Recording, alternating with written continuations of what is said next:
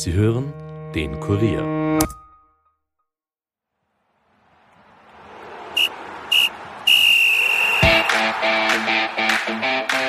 Ein klarer Sieg in Kroatien, ein Stromausfall und eine Niederlage gegen Dänemark.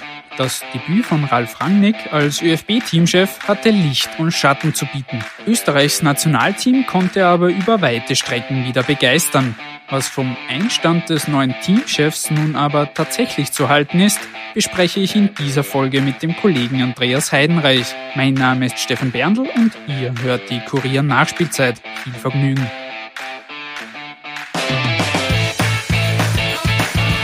Nachspielzeit, der Fußball-Podcast von und mit der Kurier Sportredaktion.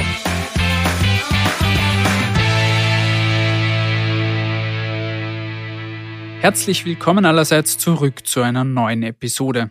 Was war das für ein Start für den neuen Ö F B-Teamchef Ralf Rangnick? Erst der überraschend klare Sieg gegen Kroatien zum Auftakt der Nations League, dann eine knappe Niederlage im Heimspiel gegen Dänemark. Dieses war von einem Stromausfall überschattet, im wahrsten Sinne des Wortes.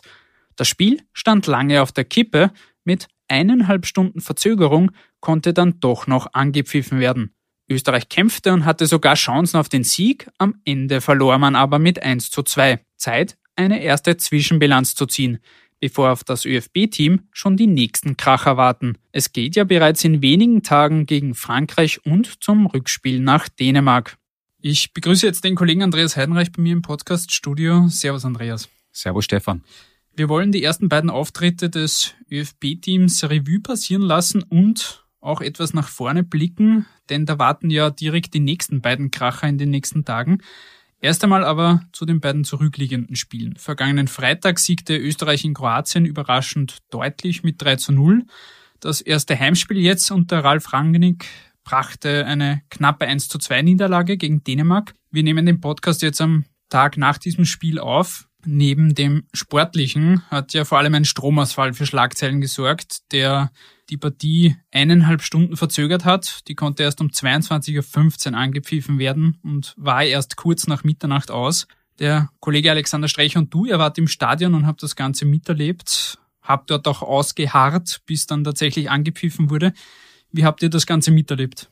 Ja, es war doch ähm, äh, recht stressig dann auch für uns zu arbeiten natürlich, weil wir dann hinten heraus weniger Zeit hatten, aber das soll euch ja jetzt nicht so interessieren. Das Spiel war jedenfalls um null Uhr acht aus und das hat es zuvor noch nie gegeben, dass ein Spiel im Ernst-Happel-Stadion nach Mitternacht erst beendet äh, war. Also war es schon etwas Besonderes, da auch dabei sein zu dürfen und ja, ganz lustig. Ich glaube, wir haben uns auf die Bedingungen ganz gut eingestellt. Wie lange habt ihr wirklich gezittert, ob das Spiel tatsächlich stattfinden kann? Also gezittert habe ich gar nicht, man kann es eh nicht ändern, aber natürlich war es für alle Anwesenden auch angenehmer, dass es dann gestern noch stattfinden hat können, dann sind ja auch sicher einige aus den Bundesländern angereist und wenn die dann heute noch einmal gekommen oder kommen hätten müssen, äh, wäre es vielleicht schwierig geworden. Ich glaube, da wären dann sicher einige auch ähm, verhindert gewesen oder einfach daheim geblieben ähm, und so konnte es doch noch stattfinden und es wurde dann doch äh, zu einem sehenswerten Spiel. Trotz der langen Verzögerung war dann dennoch eine sehr ordentliche Stimmung, zumindest was man auch vor dem Fernseher so mitbekommen hat. Es waren knapp achtzehntausend Zuschauer waren mit dabei. Der Ö F B hat sich etwas mehr erhofft, aber achtzehntausend waren es schlussendlich. Wie hast du die Stimmung im Stadion bei den Fans miterlebt? Ich habe sie wirklich gut empfunden und man muss an dieser Stelle eindeutig dem Stadionsprecher Andi Marek ein Riesenkompliment machen, weil was er dann in der Kürze äh, auf die Beine gestellt hat im Stadion und wie er es geschafft hat, ähm, ohne Vorbereitung und spontan diese knapp zwanzigtausend Menschen bei Laune zu halten, das war schon äh, großes Kino und ähm, muss man wirklich sagen, das ist nicht selbstverständlich und gehört ganz sicher hervorgehoben. Dann lass uns jetzt eine erste sportliche Zwischenbilanz ziehen nach diesen beiden Spielen. Erst, wie gesagt, diesen drei zu null Sieg in Kroatien, dann diese eins zu zwei Niederlage gegen Dänemark. Marko Arnautovic hat sich danach im O R F-Interview geärgert, vor allem über die vergebene Siegchance. Ja, ich denke, zweite Halbzeit müssen wir das Spiel gewinnen. Und die haben auf Konter gespielt. Der hat das Tor gemacht. Was, was willst du sagen? Also, wir haben mit Pech verloren, meiner Meinung nach. Ja, und er hat sich sogar auf Facebook äh, dafür entschuldigt. Das finde ich ein bisschen übertrieben. Also er schreibt auf Facebook, äh, ich wollte unbedingt das Tor machen, das ist mir leider nicht gelungen und dafür entschuldige ich mich, Rufzeichen. Äh, braucht er wirklich nicht. Also ich glaube, jeder hat gesehen, äh, wie sehr er sich geärgert hat, wie sehr er sich ins Zeug gelehnt hat, damit das was wird. Äh, ein Spieler braucht sich nicht entschuldigen, wenn er, wenn er dann eine Chance vergibt. Und er lobt aber auch den Teamspirit und äh, man kann stolz sein, Teil von so einer Mannschaft zu sein, schreibt er. Und jetzt geht es weiter, ich bin noch nicht fertig. Also Marko Arnautovic ist hochmotiviert und das ist eine sehr gute Nachricht für die österreichischen Fußballfans. Er hat in dem Interview jedenfalls auch gesagt, dass, dass Österreich mit Pech verloren hat. Wie siehst du das? Wie verdient war dieser Sieg der Dänen am Ende? War er nicht. Aber Pech würde ich jetzt äh, nicht äh, strapazieren. Ich würde, ich würde schon sagen, dass es da an, an, einen gewissen, an gewissen Punkten, an, an gewissen Details ähm, einfach gehapert hat. Und das ist dann auch eine Qualitätsfrage. Also von, von Glück und Pech zu sprechen, wäre sicherlich zu einfach. Aber man muss herausstreichen, wie überlegen die Österreicher gestern waren in, in puncto Torchancen, also der Expected Goals Wert. Und das ist ja wirklich der aussagekräftigste Wert im modernen Fußball, der beschreibt, wie gut die Torchancen einer Mannschaft waren. Und der Wert wird errechnet anhand von Schussdistanz, Schusswinkel und Gegenspieler zwischen Ball und Tor. Und demnach hatte Österreich einen Wert von zwei Komma vier, also Chancen für zwei Komma vier Tore. Und Dänemark nur für null Komma neun. Und das ist ein riesen, riesen Unterschied. Und Österreich hatte mit siebzehn zu acht auch mehr als doppelt so viele Torschüsse als die Dänen. Allerdings von den siebzehn Torschüssen der Österreicher ist nur einer aufs Tor gegangen. Das heißt, ähm, da hat es dann wirklich an der Genauigkeit im Abschluss gemangelt. Daran gilt zu arbeiten. Aber das ist ja auch nicht unbedingt äh, etwas Neues, dass in dem Bereich die Österreicher ein bisschen zulegen können und dass es vielleicht noch ein, zwei Spieler mehr braucht, die dann wirklich auch ähm, kaltschnäuziger sind vor dem Tor. Wenn wir schon bei der Chancenverwertung sind, die es zu verbessern gilt, was ist jetzt deiner Ansicht nach in diesen beiden Spielen, also nicht nur jetzt gegen Dänemark, was ist gut gelaufen aus österreichischer Sicht und wo sind noch die, wollen wir es nicht Baustellen nennen, aber die Punkte, wo es noch anzusetzen gilt, die Chancenverwertung haben wir jetzt schon kurz angesprochen. Was sind sonst noch die Punkte, wo Rangnick und sein Team daran arbeiten müssen?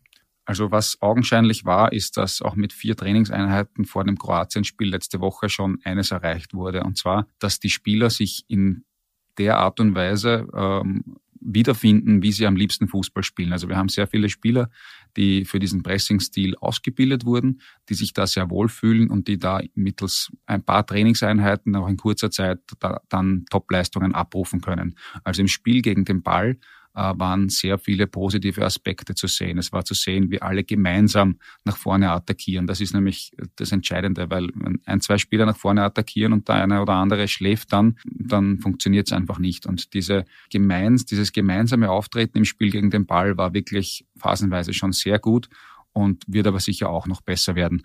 Was natürlich auch äh, zu sehen war, waren gewisse Mängel im Ballbesitzspiel. Das ist aber auch nicht überraschend. Das war schon ähm, gravierend unter Franco Foda. Da hat das überhaupt nicht funktioniert. Äh, jetzt bin ich doch der Meinung, dass es die Chance gibt, dass das besser werden könnte. Nämlich gibt es ein paar Punkte, die dafür sprechen. Zum Beispiel hat äh, Ralf Rangnick einen extra Ballbesitzexperten in sein Trainerteam geholt mit Onur Zinel, der ja von Schalke gekommen ist und jetzt immer beim Nationalteam dabei ist. Also der ist Schalke U sechzehn Trainer und ist ein richtiger Experte für diesen, für diesen Ballbesitzfußball. Und da gilt es natürlich, äh, den Hebel anzusetzen, wenngleich das die Königsdisziplin im Fußball ist. Also äh, gut verteidigende Gegner auszuspielen ist schwierig und da haben die Österreicher auf jeden Fall was zu tun. Es wurde ja im Vorfeld auch viel geschrieben und spekuliert, wie denn jetzt Rangnick mit dem Team auftreten wird, was er mit dem Team erreichen kann, wie schnell das auch gehen kann, dass diese Automatismen oder dieser Spielstil da umgesetzt werden kann. Hat dich das persönlich überrascht, dass das, wie du schon angesprochen hast, nach nur vier Trainings doch schon eine gewisse Veränderung zu sehen war, auch was das Pressing et cetera angeht? Hat mich überhaupt nicht überrascht. Ich war überzeugt davon, dass es genauso aussehen wird, weil ja wirklich dieses Trainerteam mit vier absoluten Top-Leuten, neben Rangnick gibt es dann auch den Lars Kornetka, den Onur Zinel und den Peter Perchtold, absolut auf höchstem Niveau arbeitet. Davon kann man ausgehen, da wird top analysiert, da herrscht ein Vertrauen im Trainerteam und eine gute Zusammenarbeit. Und in, mit der Kombination der vielen Spieler, die da einfach hineinpassen in den Rangnick-Stil, war mir, war ich mir sicher, dass das relativ schnell, dass relativ schnell eine Handschrift zu sehen sein wird, sagen wir so. Wie lässt sich aus deiner Sicht jetzt dieser Start in diese neue Ära einordnen? Wir in Österreich sind ja immer schnell dabei, wenn es einmal gut funktioniert, himmelhoch jauchzend und dann wieder zu Tode betrübt, wenn einmal Rückschläge kommen. Jetzt sind das die ersten zwei Spiele in der Nations League gewesen, ein Bewerb, der natürlich wichtig ist, aber auch nicht zu ernst genommen werden sollte. Und wie gesagt, es da wartet noch viel Zeit auf das Team. Wie sind jetzt die ersten beiden Spiele wirklich einzuordnen aus deiner Sicht? Sie sind positiv einzuordnen und natürlich, ähm, du hast vollkommen recht, man darf nicht vergessen auf jene Punkte, die es dann eben einfach noch äh, besser zu machen gilt. Aber ich glaube, das Entscheidende ist einfach dieses Gesicht, das die Mannschaft zeigt. Also wenn die Zuschauer ins Stadion kommen und das Gefühl haben, äh, da passiert heute einfach was auf dem Rasen, weil elf Österreicher wirklich motiviert und mutig nach vorne verteidigen und damit für automatisch für attraktiven Fußball sorgen und, und packenden und schnellen Fußball, wenngleich dann natürlich auch technische Fehler immer wieder dabei sind, wenn man, wenn man so schnell in beide Richtungen spielt und so intensiv Fußball spielt. Aber dann haben die Zuschauer einfach das Gefühl, okay, heute gehe ich ins Stadion und sehe eine leibende Partie. Und wenn es dann eins zu zwei verloren geht, so wie gestern, gehen die Zuschauer sicherlich gewissermaßen trotzdem zufrieden nach Hause. Und das ist das Wichtigste, dass man eben ähm, Unterhaltung bieten kann. Und wenn, wenn dann weiter gearbeitet wird, so wie in der letzten Woche gearbeitet wurde, dann kann man davon ausgehen, dass sich auch die Erfolge mehren werden. Lass uns kurz auch über die Spieler sprechen, die da jetzt zum Einsatz gekommen sind. Im zweiten Spiel jetzt gegen Dänemark war die Startformation an neun Positionen verändert. Das heißt, es wurde etwas durchgetauscht, sind dann teilweise die Spieler, die gegen Kroatien noch begonnen haben, dann natürlich eingewechselt worden. Wer hat für dich besonders herausgestochen jetzt nach diesen beiden Spielen? Auf jeden Fall Konrad Leimer und Xaver Schlager. Also da hat man gesehen, das sind so wirklich die Paradebeispiele für diesen Rangnick-Stil. Die fühlen sich da sofort wohl und können auf Knopfdruck eine Top-Leistung abrufen und, und auch vorangehen. Man muss auch sagen, dass Marko Arnautovic äh, richtig, richtig gut gespielt hat in, in den zwei Halbzeiten, die er zum Einsatz gekommen ist. Also wer damit gerechnet hat, dass der unter Rangnick keine Rolle mehr spielt, der, glaube ich, hat sich brutal geirrt. Also wir werden Marko Arnautovic noch sehr oft sehen, wenngleich er vielleicht nicht immer über neunzig Minuten spielen wird. Und ähm, gestern auch ganz stark gegen Dänemark war Nikolaus Seiwald von Salzburg und David Alaba. Also wie der als Kapitän in der Innenverteidigung das Spiel der Österreicher gestaltet hat, einerseits und andererseits auch in der Kernkompetenz des Verteidigens, nämlich im Zweikampf, sich angestellt hat, das war großes Kino. Also da hat er schon eindeutig gezeigt, warum er Champions-League-Sieger geworden ist vor erst gut einer Woche. Gutes Stichwort David Alaba. Der hat nach dem Champions-League-Triumph das Dänemark-Spiel ausgelassen, ist jetzt dann als Kapitän von Anfang an gestartet gegen Dänemark und er hat sich dann im O R F auch zur Leistung geäußert und von einem Prozess gesprochen, in dem sich das Team aktuell befindet. In einem Prozess, wo wir uns wirklich weiterentwickeln, wo wir wirklich sehen, dass wir nicht nur das Potenzial haben und die Qualität, sondern dass wir mittlerweile, wenn man sich die letzten zwei Spiele anschaut, das Potenzial und die Qualität auch auf den Platz bringen. Und das ist etwas, wie ich das schon erwähnt habe, das mir wirklich sehr gut gefällt. Und so kann man in die Zukunft blicken. Du hast es jetzt schon angesprochen, er hat eine wirklich starke Leistung gezeigt in der Innenverteidigung, hat da hinten auch als Spieleröffner fungiert, hat das Spiel dirigiert ähm, und wirklich eine sehr saubere Leistung gezeigt. Ihr habt ihm dafür dann auch bei uns die Note eins gegeben. Ist er auch in gewisser Weise auch so ein Gradmesser im Team, weil man war es von ihm die letzten Jahre nicht immer gewohnt, dass er im Team auch die beste Leistung gezeigt hat. Ein bisschen ein Gradmesser dafür, wie dieses Team tatsächlich auftreten kann und wird. Schwierig zu sagen. Man darf nicht vergessen, dass er einfach äh, in den letzten Jahren äh, nicht auf einer zentralen Position gespielt hat unter Franco Foda, sondern als linker Verteidiger. Und da ist er dann ganz einfach nicht so im Spiel, ähm, wie er sein könnte und wie er auch vor allem sein möchte. Und auf der zentralen Position als Innenverteidiger jetzt, oder vielleicht sehen wir ihn auch einmal als Sechser im Mittelfeld, da ist er einfach viel mehr im Spiel drinnen. Und äh, wenn er das Spiel vor sich hat, sprich, wenn er von, wenn er es von hinten heraus gestalten kann, hat er absolute Weltklasse-Qualitäten. Und ich glaube, dass, dass da einfach der Blick, äh, der Blick auf ihn und seine Leistungen in den letzten Jahren nicht ganz fair war, weil man kann sich von einem Außenverteidiger nicht erwarten, dass er das Spiel gestaltet und gewinnt. ähm, auf einer zentralen Position ist das schon eher möglich, dass ein Spieler dem Spiel absolut seinen Stempel aufdrückt. Und deshalb bin ich überzeugt davon, dass wenn er jetzt äh, weiterhin auf dieser zentralen Position zum Einsatz kommen wird, dass die Zuschauer dann auch merken, welche, welche gewaltige Rolle er spielen kann.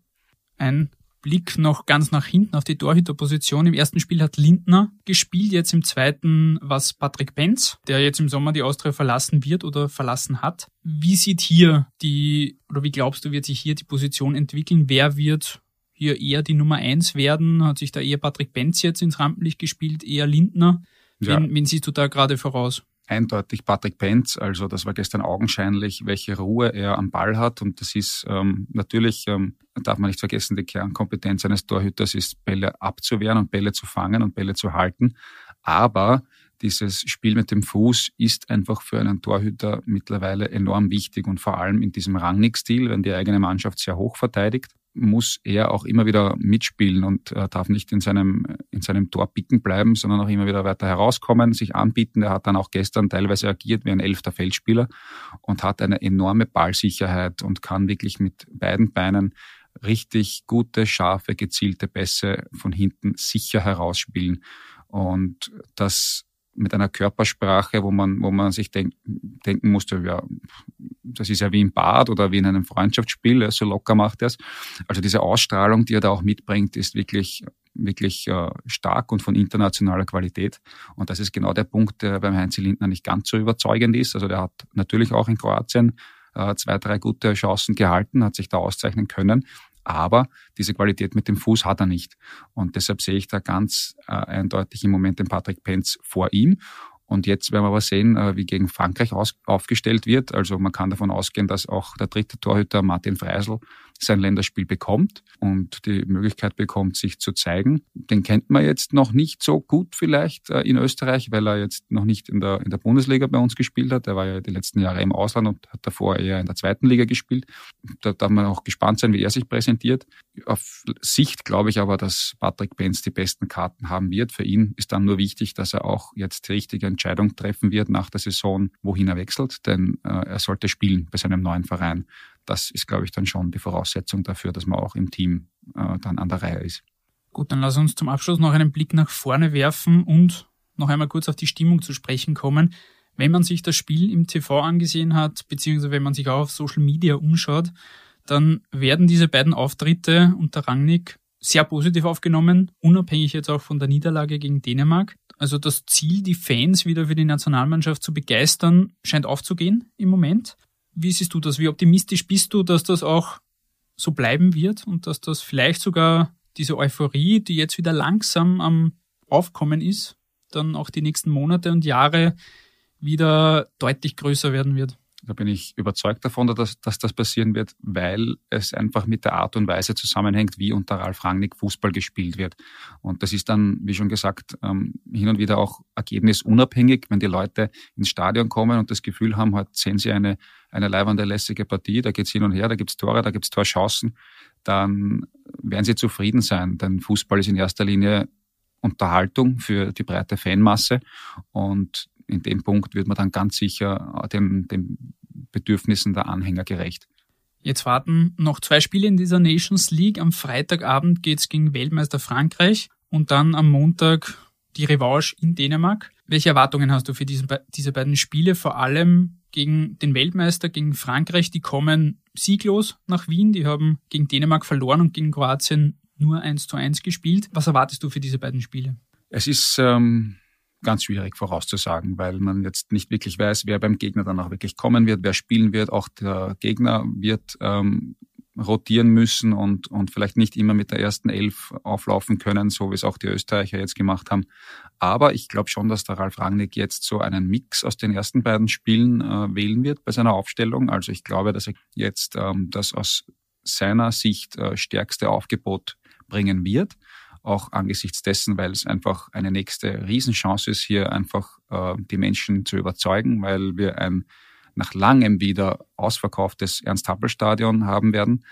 Und das ist einfach eine Riesenchance für den österreichischen Fußball, dieses Spiel gut zu bestreiten. Und mit gut meine ich jetzt wieder äh, das Auftreten an sich und nicht zwingend das Ergebnis, das gehört natürlich irgendwo dazu, aber ähm, es geht um, um, das, um das Wie und um das Gesicht, das die Mannschaft ähm, zeigen wird. Und da bin ich überzeugt, dass es wieder sehr unterhaltsam wird und dass dann ergebnistechnisch alles möglich ist, von einem Sieg bis zu einer klaren Niederlage natürlich, kann auch das passieren. Der Gegner heißt immerhin Frankreich. Genau. Wir sind damit auch schon wieder am Ende angelangt. Lieber Andreas, vielen herzlichen Dank für deine Zeit und deine Expertise. Danke auch. Danke auch an alle fürs Zuhören. Wenn euch diese Episode und der Podcast gefallen haben und ihr auch in Zukunft keine Folge verpassen wollt, dann abonniert uns doch auf iTunes oder Spotify. Wir würden uns auch über eine positive Bewertung freuen. Wir sind natürlich auch gespannt, wie sich das Ö F B-Team nun gegen Frankreich und im Rückspiel gegen Dänemark schlägt. Auf KURIER punkt A T und in der Zeitung werden wir euch natürlich wie gewohnt auf dem Laufenden halten. Und damit wünsche ich euch noch eine schöne Woche und bis zum nächsten Mal. Ciao.